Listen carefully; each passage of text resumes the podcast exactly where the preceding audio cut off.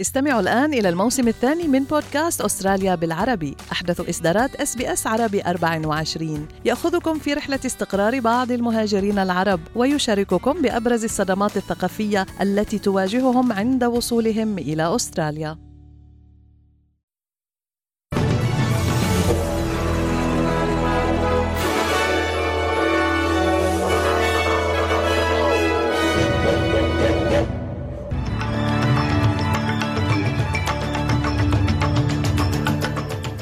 عناوين النشرة. فيتو أمريكي ضد مشروع قرار جزائري في مجلس الأمن يدعو لوقف فوري لإطلاق النار في غزة. ومنظمة اليونيسف تحذر من ندرة الغذاء والمياه الصالحة للشرب في القطاع. معدل الأجور يسجل ارتفاعا هو الأكبر له منذ عام 2009 وتوقعات ببدء مصرف الاحتياط بخفض معدلات الفائدة اعتبارا من نهاية العام الجاري.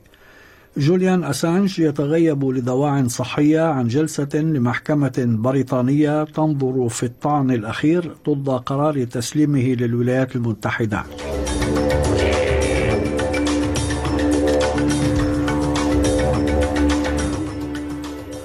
هاشم الحداد يحييكم وإليكم التفاصيل.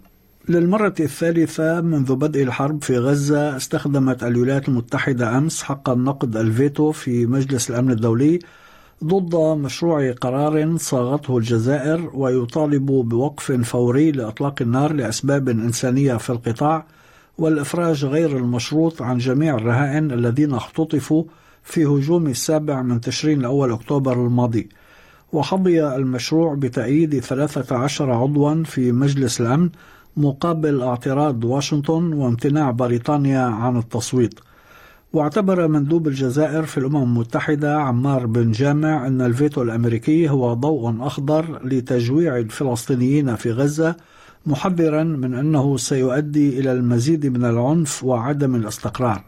وأنه على من يعرقل ذلك أن يراجع سياسته وحساباته لأن القرارات الخاطئة لليوم تحصد منطقتنا والعالم نتائجها غدا عنفا وعدم استقرار.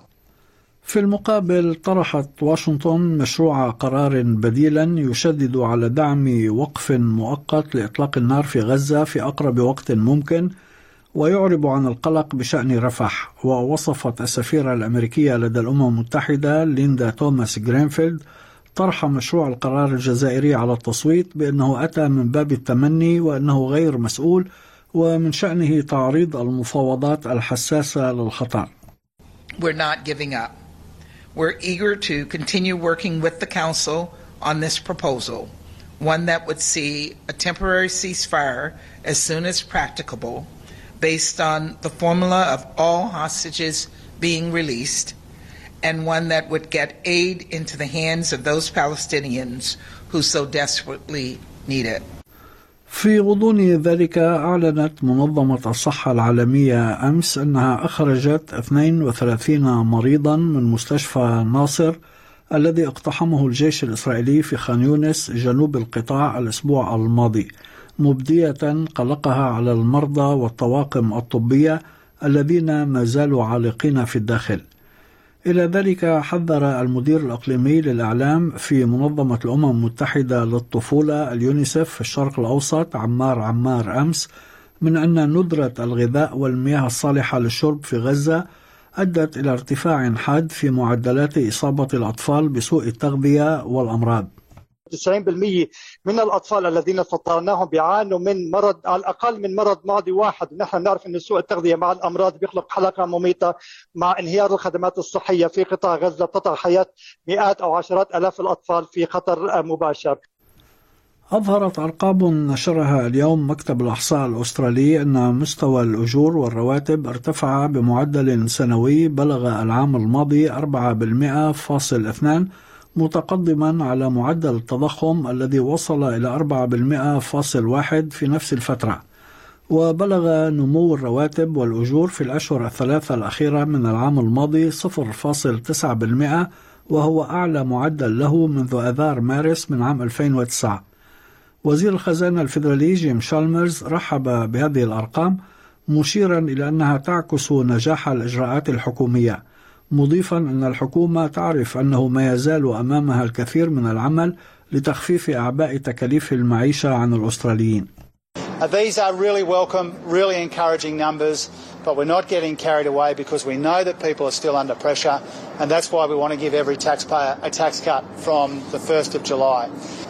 We want more people earning more and keeping more of what they earn. The Liberals always want people working harder and longer for less, and that is the difference. And what we're seeing in these numbers today is that our policies are helping to ensure that inflation is moderating and wages growing and tax cuts will be flowing from the 1st of July as well. وقالت أوساط مالية أن هذه الأرقام وتراجع معدل التضخم تعزز الأمال بقيام مصرف الاحتياط بخفض معدلات الفائدة اعتبارا من أواخر العام الجاري.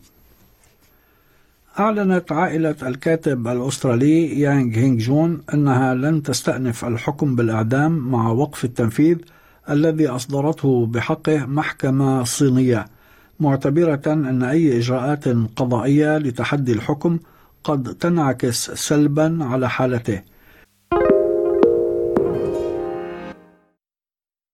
وكانت محكمة صينية أدانت هينغ جون بتهمة التجسس في وقت سابق من الشهر الجاري بعد قضائه حوالي خمس سنوات في السجن وهو ما يزال يواجه احتمال البقاء خلف القضبان مدى الحياة بعد انقضاء فترة الحكم بالإعدام مع وقف التنفيذ بعد عامين.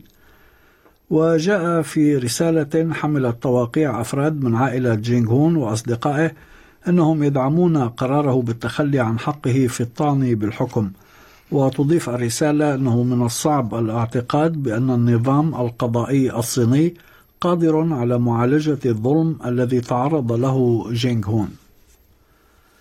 تغيب مؤسس موقع ويكيليكس جوليان أسانج أمس لأسباب صحية عن جلسة تنظر فيها المحكمة العليا في لندن في الطعن الأخير المقدم من قبله ضد قرار تسليمه للولايات المتحدة التي تسعى لمحاكمته بتهم تتعلق بنشر وثائق عسكرية ودبلوماسية سرية عن حربي العراق وأفغانستان عام 2010 وقال إدوارد فيتزجيرالد محامي الدفاع عن أسانج في مستهل الجلسة أن أسانج الذي يحمل الجنسية الأسترالية والبالغ من العمر 52 عاما ليس بصحة جيدة وأنه لن يحضر الجلسة لا شخصيا ولا عبر الفيديو وقبل بدء الجلسة شكرت ستيلا زوجة أسانج حشد المتظاهرين الذين أتوا للتضامن معه مؤكدة أنه لن يحظى بمحاكمة عادلة في الولايات المتحدة في حال ترحيله There is no possibility of a fair trial if Julian is extradited to the United States.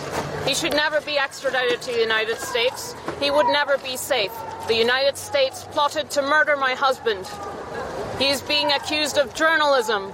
This case is an admission by the United States that they now criminalize investigative journalism. ويشار إلى أنه إذا خسر أسانج الطعن فسيكون قد استنفذ كل الطعون في المملكة المتحدة وسيدخل في عملية الترحيل علما بأن فريقه القانوني ألمح إلى أنه سيستأنف القرار أمام محاكم أوروبية وكانت وسائل إعلام كبرى وهيئات مدافعة عن حرية الصحافة إضافة إلى البرلمان الأسترالي نددت بالمحاكمة التي تجري بموجب قانون التجسس الصادر في العام 1917 والذي لم يستخدم من قبل في قضايا متعلقة بنشر معلومات سرية.